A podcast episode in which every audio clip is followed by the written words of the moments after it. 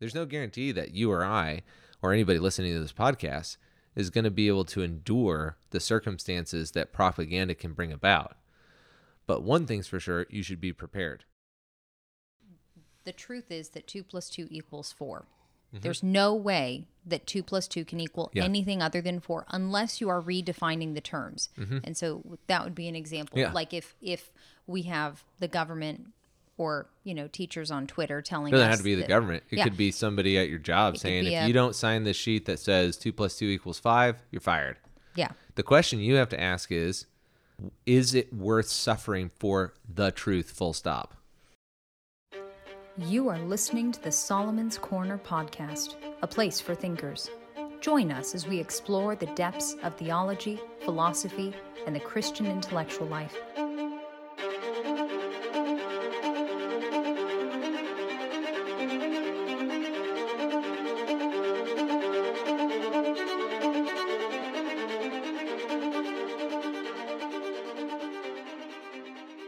Welcome to the Solomon's Corner podcast. I'm Daniel Roberts. This is a place for thinkers. Thanks for joining us. Today I'm joined by my woman in the chair, Lindsay Roberts.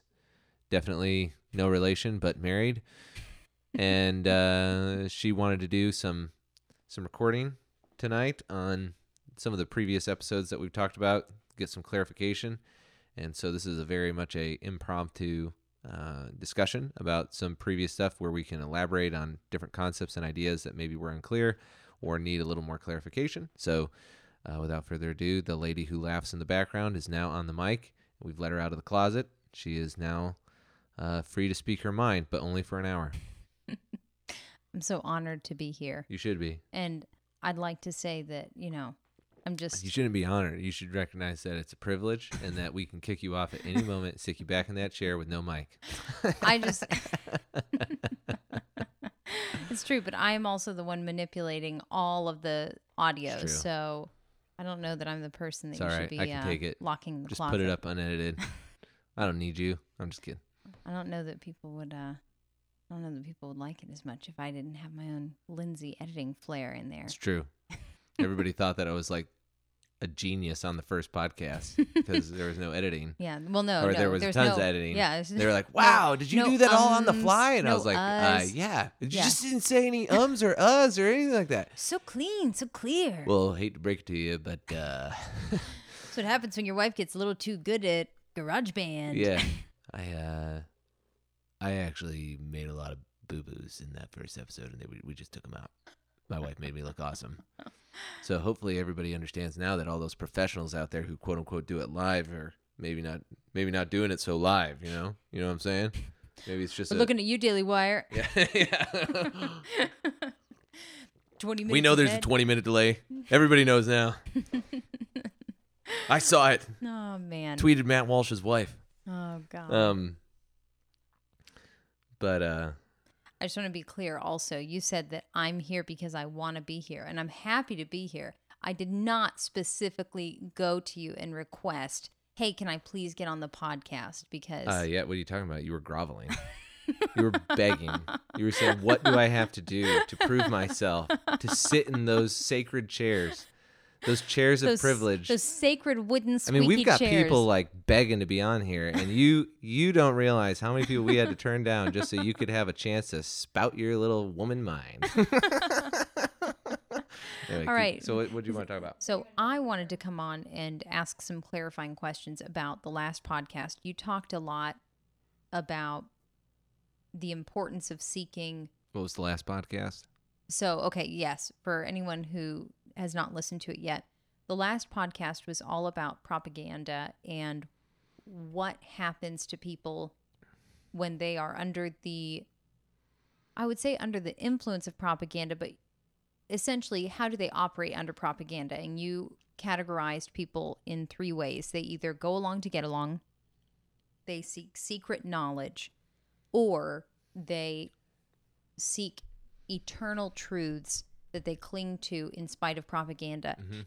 And when I listen to that, my first thought is what are the eternal truths that we are supposed to cling to in the face of propaganda? Because I hear it, and as a Christian, I know, for example, that I should cling to the eternal truth that God loves me, that I'm created in his image. Like I know some of those things. And those we would say are transcendent but revealed truths. So, okay, and that would be something I wouldn't have I wouldn't have even known how to categorize. Yeah. But um I wanted to understand what are the eternal truths that we're supposed to cling to when we are under the influence of propaganda? How are we supposed to discern those things?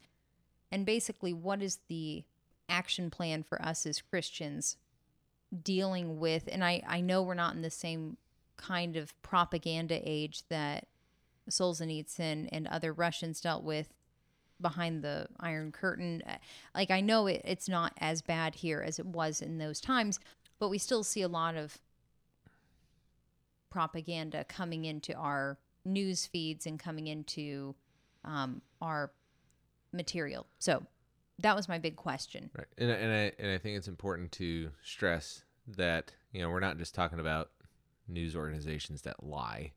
We're talking about the idea of propaganda that prevents you from uh, knowing where to take a stand or what's actually worth standing for.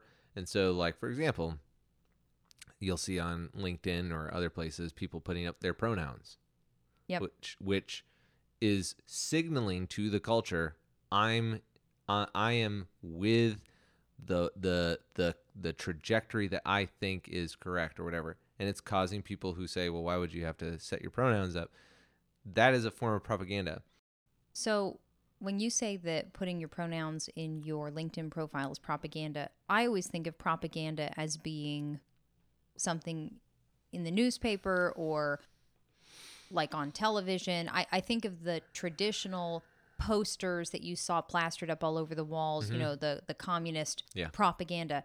How is putting your pronouns in your LinkedIn bio? How is that propaganda? So there's propaganda by dissemination, which you know is like posters and things like that, and then there's propaganda by participation or by proxy. ah, So okay. so okay, if somebody that. decides that, and, and you know, like for example, like Project Veritas or whatever, some of these groups that are banned on Twitter will ask their followers on other platforms to share out their stuff onto the platform, and by virtue of people participating, they're participating in a counter narrative. So there is it's probably better to say there's two narratives going on right now if you want to talk about right now. We're talking about what happens when the narrative that's bad wins. That's what we're talking about is how do you find the truth when everybody around you is putting pronouns in their in their bios? How do you find the truth when everybody around you is saying uh, you don't need god you just need the state how do you how do you actually survive in that and that does not mean that you know what we're talking about here is trying to demonstrate by example how you actually find out what to do in those situations if you haven't lived that experience. There's Yeah. no guarantee that you or I or anybody listening to this podcast is going to be able to endure the circumstances that propaganda can bring about. But one thing's for sure, you should be prepared and you should be a good steward of the time that you have. Mm-hmm. And to be a, uh, what's the word? To let your mind atrophy in times of prosperity is a real danger and not something that you want to necessarily uh, use as a preparation tactic for propaganda. the the ostrich sticking Yeah. its head in the ground, not the preparation strategy needed to Yeah. rise to the occasion under So under so propaganda. so one thing that's going to happen is like with propaganda, they're going to ask you to believe something. mm-hmm. And you'll have to ask yourself if you really believe it. if it's true. Right. If it's true. And that's the first transcendent that we can say that's the first transcendent truth for our purposes in this conversation. Okay. We're not we're not doing a for those listening, we're not doing a metaphysical demonstration here or an analytical, you know, philosophical syllogism. We're just having a conversation about this. So for our purposes here, we'll say truth is the first one. Is that true?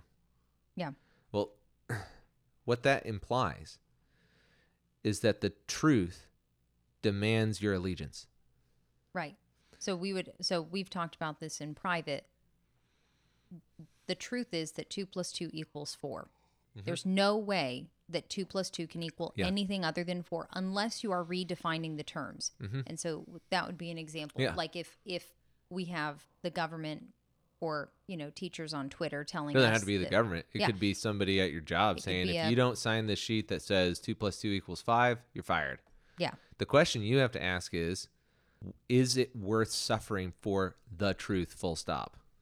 Yeah. Now there are a lot of people who would say no, and rightfully so because in experience alone, in a in a prosperous country like America or anything like any place where you're, you're well off, where yeah you know like you're comfortable, well that experience it's going to be very hard to rationally say, well if you don't take a stand on two plus two equals five, you know you're going to be like the first person to turn in your neighbor. There's no logical argument to be able to say, well yeah you know that's how you're going to turn out, but wisdom from people who did go through that might be able to say you're probably going to become that. So is what you're saying that if you're a person who compromises on saying no, two plus two can only equal four. If you're a person who compromises to keep their comfort, Mhm. you are more likely to be the one turning Yeah. in your neighbor. Is that what you're saying? Yeah, you're sliding there. Yeah. It's not a it's not an argument that says you will necessarily become that right. because as we'll see later, Solzhenitsyn was a Marxist. He was a very hardcore Marxist. Right. It was prison that rocked him and took him out of it. So so the the point is is that number 1, truth is obligatory. You can't the propaganda can't take that away from you because by they're asking you to oblige. The question is, are they telling you the truth? Have they demonstrated that it's the truth? If they are saying things that cannot be true, like Mhm. a man can be a woman, Mm-hmm. these are things grounded in nature. And so, So th- would these be like like when you talked in the Mm-hmm. last podcast about these eternal truths? Would something like a man cannot be a woman? Would Yeah. that be an eternal Yeah. truth that that- natures are immutable. yeah. So, one of the things propaganda wants to say is that nothing is immutable, immutable meaning meaning it can't change. okay. So, So, like, if you're a human being, you cannot be a dog outside of a miracle.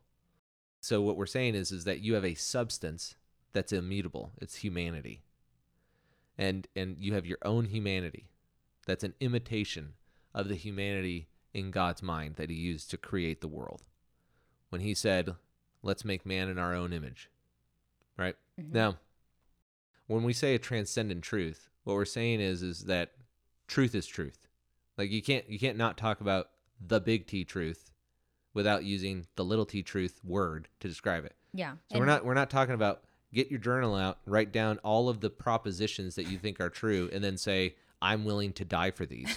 So so every single every Right. single truth that exists. The sky is blue and and Two the plus two equals yeah four. two plus two equals four. Three plus three equals six. Laws yeah. of logic equal validity. Yeah, yeah. And so you can't so when you say you have to be willing to suffer or Yeah. you have to truth is obligatory. Right. You are talking about all knowable truths. Yeah. Okay. And and mainly the truth that you can know it. That I think is an important Like distinction if the too. if without the aid of the government. because so this is one of the things that I think I struggle with with the propaganda discussion because it, when I feel like I'm dealing with propaganda, it's causing me to doubt my senses and it's causing me to doubt my perceptions of the world as it is. Mm-hmm. And so, um, And that's its purpose. Yeah, It's not getting you to believe a perception of the world. It's trying to get you to doubt your perceptions of the world. Well, and so I think maybe so I still want to continue talking about these eternal truths, but I think one of the things I still struggle with is okay, when you're being told that you can't trust your senses and all these things and we're told and I think you're right in saying we need to cling to these eternal truths. One, you know, first one being that the truth is obligatory. It is just a challenge because I hear it and I think, well, okay, but what happens when you're being told the truth is obligatory and you're like, but I, I don't trust my senses anymore. I am I am so far gone. Yeah, you're too far gone. Well, there you People go. die because they decided to doubt everything around them. Your philosophy has a consequence.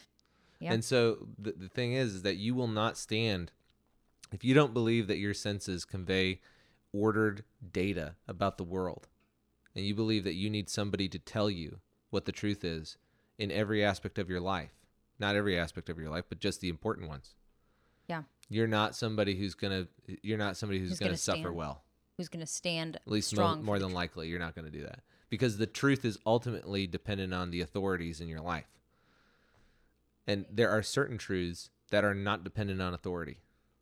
I think that is Mainly, like your neighbor and you are of equal value. Mm-hmm. Do you need the government to tell you that truth? No. No. But guess what? You might actually have a, you might need the government to tell you that that's not the case. Yeah. To cause you to question. Because again, one of the things C.S. Lewis talks about in God in the Dock and on miracles is evil is a perversion of the good. I mean, you have some sort of ideal conception in your mind about how far away something is as far as perverse.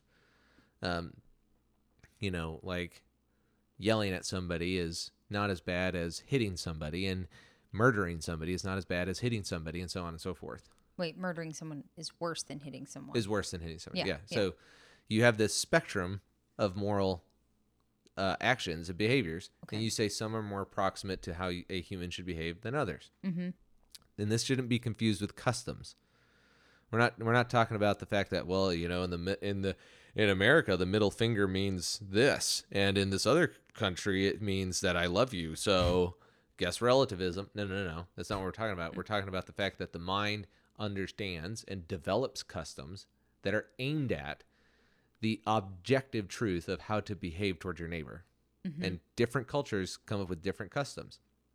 So when we're talking about this idea of truth is obligatory, Mm-hmm. there are certain truths that you can know without the government's intervention, without your church's intervention. These are things written on the heart. Yep. And okay.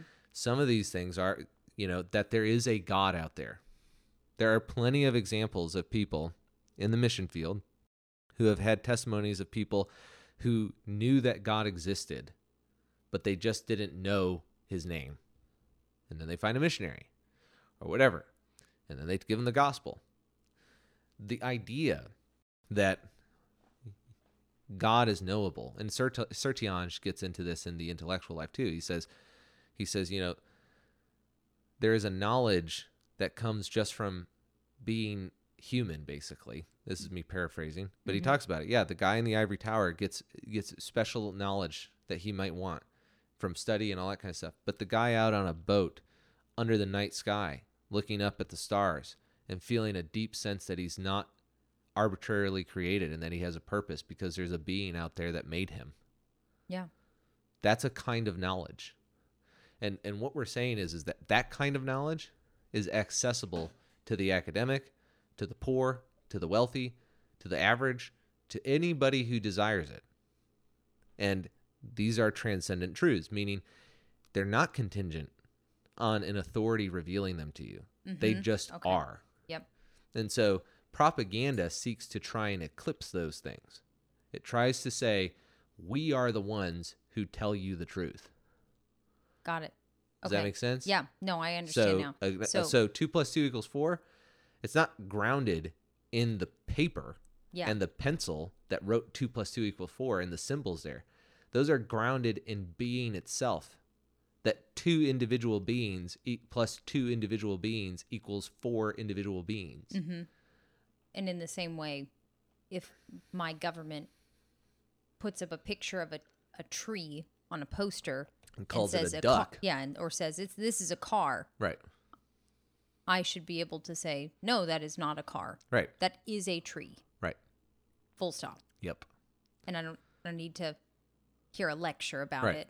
This is precisely what 1984 is about. Right. Is will Winston actually endure O'Brien's torture? Mm-hmm. And he doesn't. He gives in. Yeah. And what does O'Brien say? You're no metaphysician. You don't know these kinds of things. And yet we cross reference that with C.S. Lewis, and he says these metaphysical arguments are conclusive based on the datum that you get from reality.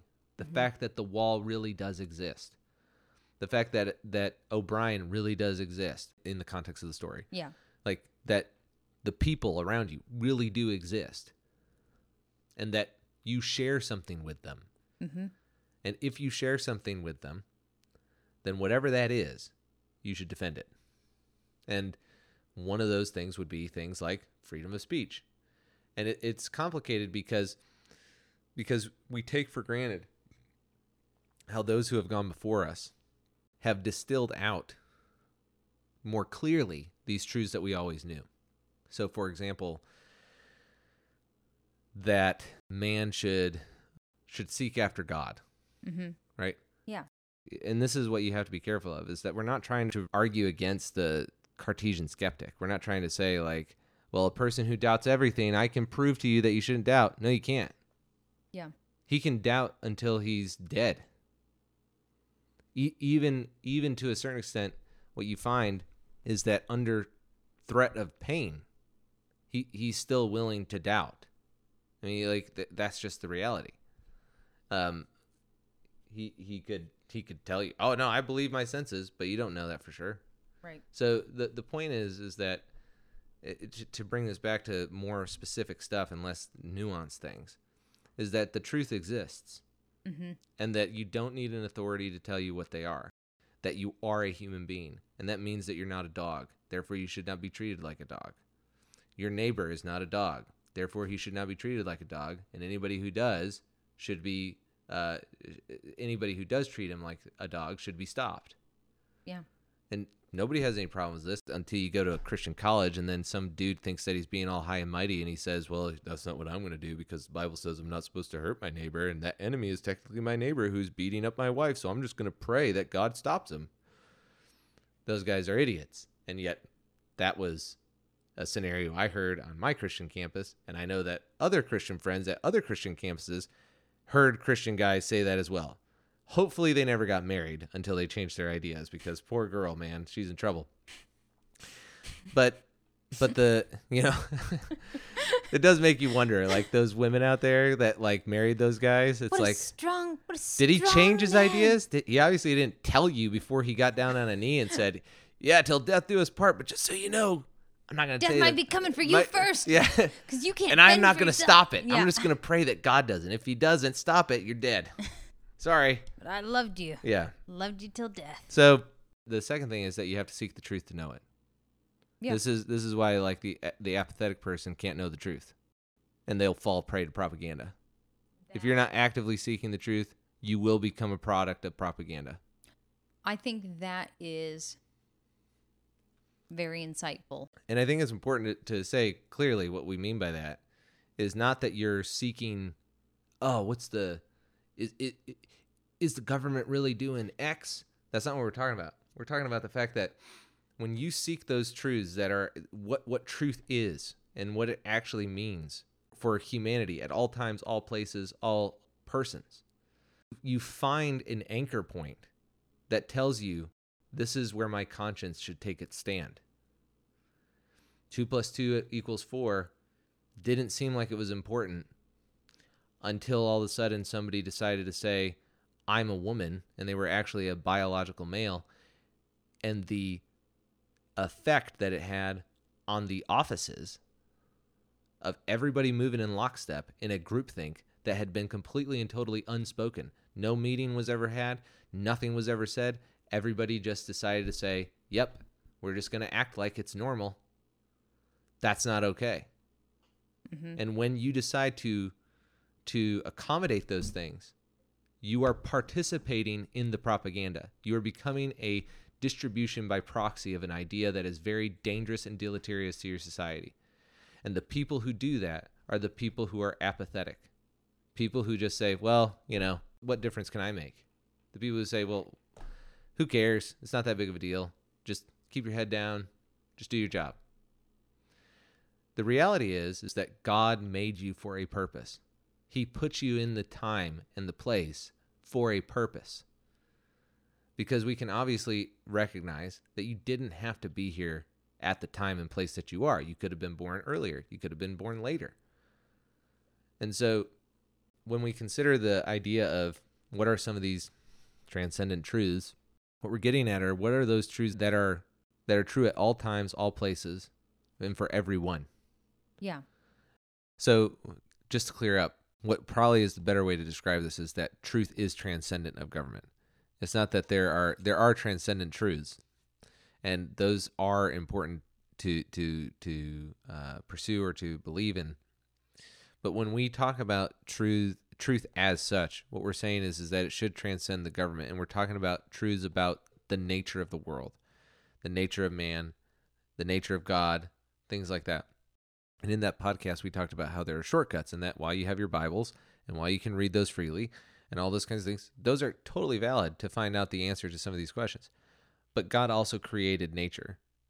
And the Bible says that through nature, we can come to know things about his attributes and ergo by about man's attributes. If we can discover attributes about God, we can definitely discover attributes about man through the way he created the world. Like man has a purpose man has certain behaviors that are attached to his nature. And when a government comes in and with propaganda and says, no, no, no, no, there are no objective moral standards for man. There are no, uh, there are no specific actions to his nature. A man and a woman are basically the same thing. They're not. And when we talk about the transcendent truths, quote unquote, what I mean by that is that they transcend propaganda and and that, that that propaganda cannot prove them to be false. They can only ask you to doubt. In the same way, you know, propaganda is very similar to the devil. It's not that the devil said God lied to you. It's that the devil said, "Are you sure that God really said that?" And propaganda does the same thing. Are you sure that a man can't become a woman? I mean, you don't want to lose your job. Are you sure that gay marriage isn't actually a marriage? I mean, they get married all the time. If they can do it, why why is it not a marriage? And the, there are answers to these things. And you can find the answers to them in freedom. Mm-hmm. You might just have to believe they're wrong in tyranny. You might not have the ability to go and look for the reasons why, the metaphysical reasons why a man and a woman is a marriage, but a man and a man is not. Mm-hmm. Now, what we said was during times of freedom, you should pursue knowledge of these truths. Right. Because coupled together, they enhance your understanding of reality, of God's plan, how to interpret scriptures, all of the things that are essential to a well, life well lived. And propaganda or tyranny or any of these kinds of things comes in and tries to suppress and pressure you into believing a lie. Yep. And so, in order to stand strong against the lie, you have to understand that truth is obligatory which is what we've already covered, and that while you can, you should seek the truth. In fact, I think there's a Bible verse that even says that. Like, yeah. you know, seek God while you can. Yeah. Well, and so with all of that in mind, are there any areas of human nature or or areas of any eternal truths that you feel like people should be investigating most seriously right now? Yeah. So number one, I think just to tie into that is people should be it's, and again this is for people who want to live an intellectual life. Right. Or a life of truth seeking. Um, they should be working out their own uh, view of man and and and asking themselves if it's true and and working out why it is. That that's the first thing so the same question you asked to me, I would ask to any listener right now. And I think they should go and they should write their own answers down. Because that's the first step to actually coming to an understanding of the truth. You might not have it perfect, but you'll probably have more aspects right than you realize. But for example, one thing is that man has the freedom to speak. That would be one. And this is where you can start. Look at everything in the world and then look at what man has that the rest of the world doesn't not by virtue of him being or, or her being in a city. Yeah. But by virtue of being a man. So, so on an island, what does a man need to retain his humanity? Yeah. Right. It, so these would be things that are cross cultural, right? Because it's it's not about your cultural so background. Number one, what humanity. did we? Number one, what did we learn about Castaway? Man needs community. He starts to go insane because he doesn't have community and tries to sustain himself by creating an imaginary friend named Wilson. So, number one, it's a good experiment. S- think for yourself on an island, what does man need? And we're not talking about you know, what does he need to be saved? We're asking, what does he need to be man? Yeah. Just man. So we would say he needs his physical needs to be provided for. So food, he needs to have the freedom to seek food, shelter, Yeah. water. Doesn't he doesn't that deserve have it pro- yeah, he doesn't. right? He's not going to have it provided, but he should have the freedom to pursue food and water to and pursue things. his own good. Right, to pursue his own physical good, and Right. then he should also have the freedom to. So he think. should have the freedom to work. Yeah, he should have the freedom to think, Yeah. to speak. Yep. Yeah, Yeah. that makes a lot of sense. And he should have the freedom to to pursue God. Yeah, So so like and he should have the freedom to associate.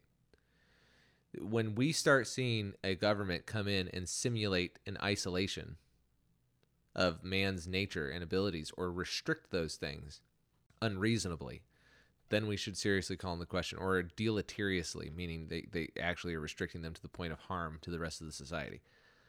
And so this is where, you know, man also should have bodily autonomy.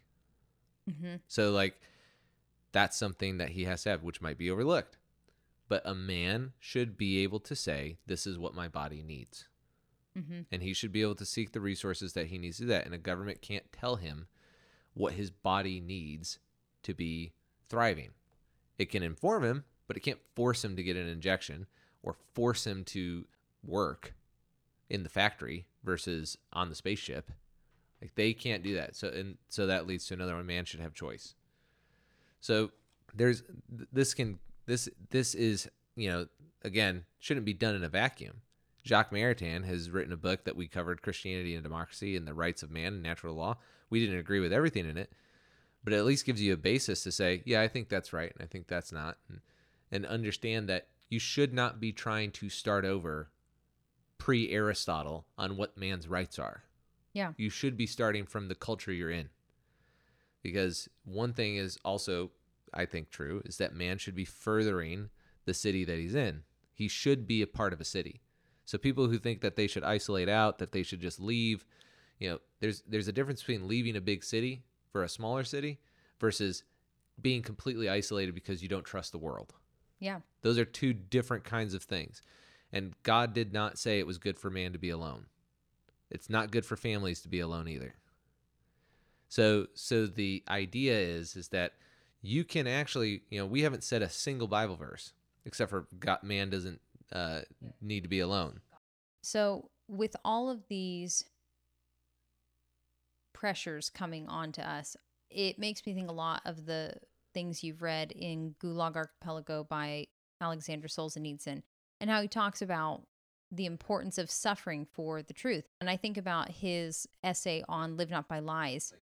He says that you can take small stands, but even still, he is telling us that we need to be willing to take stands for the truth. We need Yep. to not be willing to comply with lies. Yeah.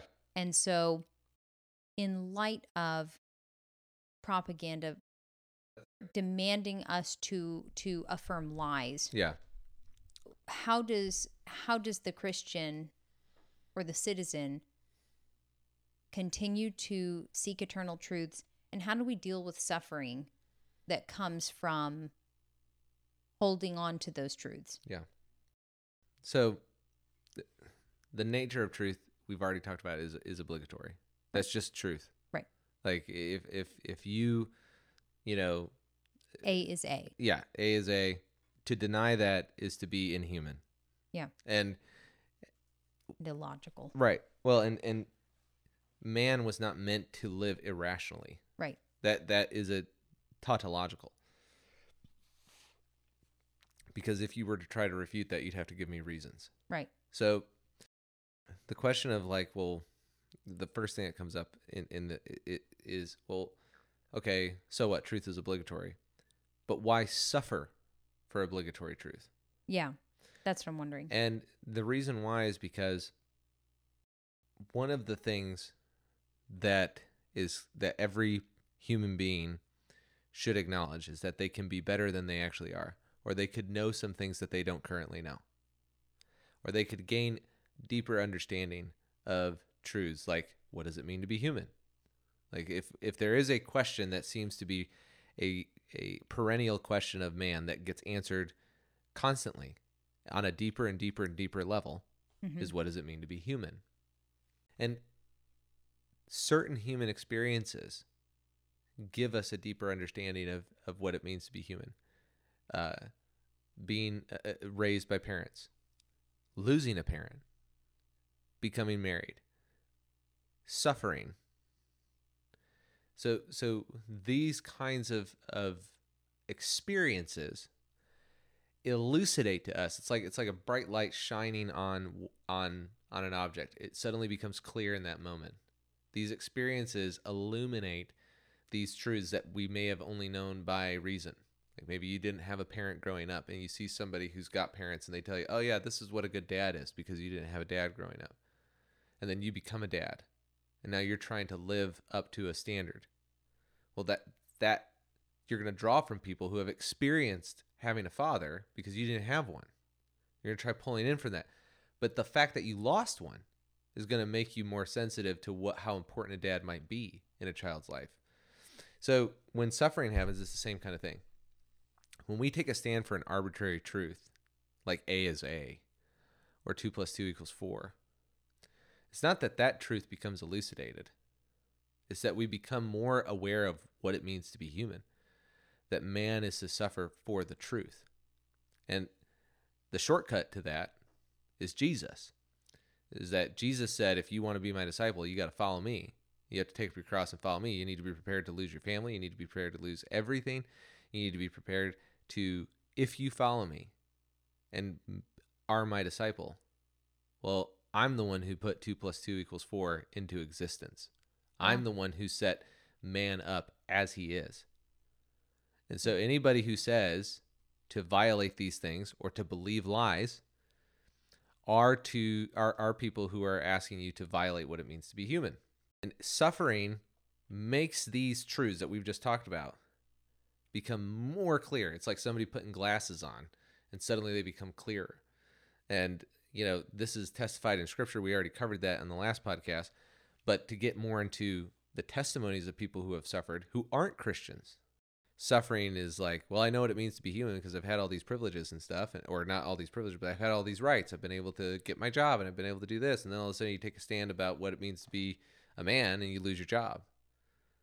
And you suddenly realize the absence of your work has revealed something about what you need as a man. And suffering made it very clear to you. And so the same thing happens in Gulag. And this is the thing is that under extreme conditions, we see this actually manifested as well. And so in Gulag Volume 1, when he says this on page 183, he's talking about why it is that somebody would love their first cell, Prison cell. prison cell. And he goes on further. He says, if you stood firm, your soul would heal in that cell. And he says, he continues and he says, the reason why is because you'll you will see people again because the interrogation was largely torture by isolation and lack of sleep and and lots of threats and crazy horrible things. But you were doing it all by yourself. There was no person around. And he he writes this when you get into your cell for the first time you are about to see people who were not your enemies now for the first time you were about to see others who were alive who were traveling your road and whom you could join to yourself with the joyous word we. Yes, that word which you may have despised out in freedom when they used it as a substitute for your own individuality. All of us like one man, or we are deeply angered, or we demand, or we swear. It is now revealed to you as something sweet. You are not alone in this world. Wise spiritual beings human beings still exist. Man, that is unbelievable. And so Viktor Frankl says the same thing. He says suffering is a gift because it changes who you are and it reveals to you what you need. Yeah. It changes your perceptions of the world in a way that if you remain in comfort, you won't. And so when you have the opportunity to stand for a truth, and by the way, all truth is God's truth. So if you decide to take a stand on a truth, something you know to be a lie, and you decide to stand against that, that is your opportunity to relate to Christ and to relate with your fellow man in the idea of what it means to be human. And it, like we were talking about before, propaganda can be disseminated or it can be distributed by proxy. The truth can too. And when you take a stand for the truth and reject the lie, people see you escorted out with your box of stuff and you're fired, they have to sit there and they have to ask the question Am I as human as I should be? Yeah. And and I think that we have to recognize that the the truths these truths are worth suffering for and including being rejected by anybody in our lives. And doesn't mean you have to be a jerk. You can quietly and in in emulating christ you can actually say i just can't go along with that and in the same way he's silent before his shearers you should be silent before your boss so the last thing that that comes down to is is our conscience. You're going to make mistakes pursuing the truth. You're going to be wrong. That's part of the Christian life. That's part of the intellectual life, especially, is not giving up on pursuing the truth when you have been shown to be wrong. And and making sure that you continue to pursue it. And so you you might you might be wrong on a specific way, for example. What, what we're talking about is not truths that you can't not know, meaning like you're not going to be wrong about the fact that children shouldn't be brutally murdered. Yeah. We're These talking are we're talking about application Yeah. of certain fundamental truths. Like, okay, well, if man is supposed to have free speech, does that mean that he can say whatever he wants? Yeah. Does that mean that he can go online and he can he can plaster you know pornography it, everywhere? Doesn't mean he can put obscene signs in his yard Right. and do things like that in front of a children's bus stop? Yeah. Right. Yeah. Like, the application might be different. Right. But and there are people who would say, yeah, he should have that. I would disagree because, again, there are consequences that have to be considered. Mhm. And, and that, that is part of progress. Like progress does result from us making mistakes as a society and then moving beyond them. The, the, our goal is to make sure we don't make a fatal mistake. And fatal mistakes would be things that say fundamental truths are false because by definition they can't be. But I do think there is one more thing that that should be talked about. Yeah. Is is that we're not we're not trying to say that that these truths should be just merely secular truths. What we're saying is is that as especially as Christian intellectuals is that they're grounded in the gospel. And I, I do agree with Jacques Maritain that apathetic Christians, especially in a country where they are the majority, will be culpable for its fall. Yeah. And we cannot sit here and say Jesus is the way, the truth, and the life, and then on basic fundamental truths say that those are optional.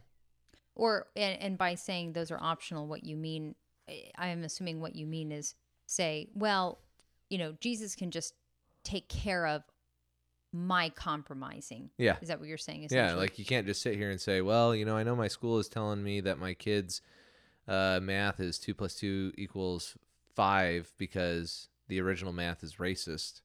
So you have a moral obligation to pull your kid from that school. Yeah. Or or stand with him when he takes a stand and gets expelled.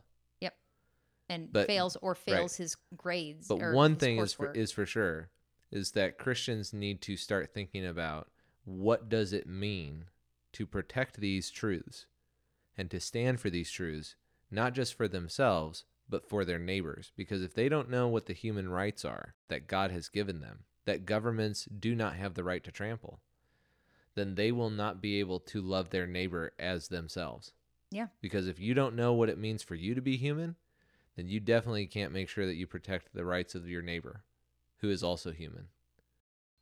I know this has got to be a tall order for some people listening, but I hope that other listeners find this encouraging like I do. Even though I know it's a challenge, um, I find it encouraging to have something to aim at.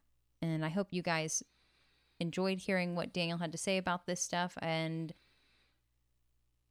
And I think that it's important to understand that you ha- it, it is an active decision. so, what do you mean active decision? I mean that it's an intentional decision. Yes. You can't just sit awkwardly by. You need to read the books. You need to you need to be active. You need to be taking stands. That was one of the reasons why we started the podcast. Yeah. Because we looked and we said, well, what can we do to help? Well, and, and- we and we see other people in our lives that are taking much in, in some cases bigger stands than, Oh, yeah. than doing something like this podcast, but we also want to encourage and embolden those people who are on the fence who are feeling like even if they took a stand it wouldn't make a difference Mhm. or what good is it really if I do something and I think from some of the things you've quoted, and especially when we look at scripture and the example of Christ, if we choose not to stand for the truth, we are going to erode our humanity. We are going to compromise our conscience. And that is something that I really want to be intentional about strengthening in this Mhm. season when I do still have my freedoms and I do still have the ability to parent and to to live the life that I feel God's called me Yeah. to live. Yeah. And uh, it's hard work, but that's why you need friends. Yep. You need a community. But for now, I hope that you guys enjoyed us having this little conversation, having a window into how we do the intellectual life at home. And uh, we have these conversations all the time without the mics, and they're a lot of fun. And so you should try it. It's a lot. Of, it's it's intense sometimes if you uh, find out that your spouse believes something that, you know, Yeah, like if your husband believes in hylomorphism, like that two cells together doesn't make a baby. that's not what happened. Well, You're implicating me. how That's many for another rocks, time. How many rocks make a pile? Yeah, well, that's not what we were talking about. So, anyway, um, make sure you keep your wives in the kitchen and uh, keep working hard, putting food on the table. May and, your wives be ever barefoot. yeah, ever your- barefoot. And your kitchens May your may ever your filled yeah, with fresh baked bread. yeah, may your wives be ever aproned and barefoot, cooking over the stove, and may your husbands be working nine to five and watching sports. Just kidding. Should be reading books. Should be reading books. All right, that's it for us today. I'm Dana Roberts And I'm Lindsay Roberts. for Solomon's Corner. Keep thinking.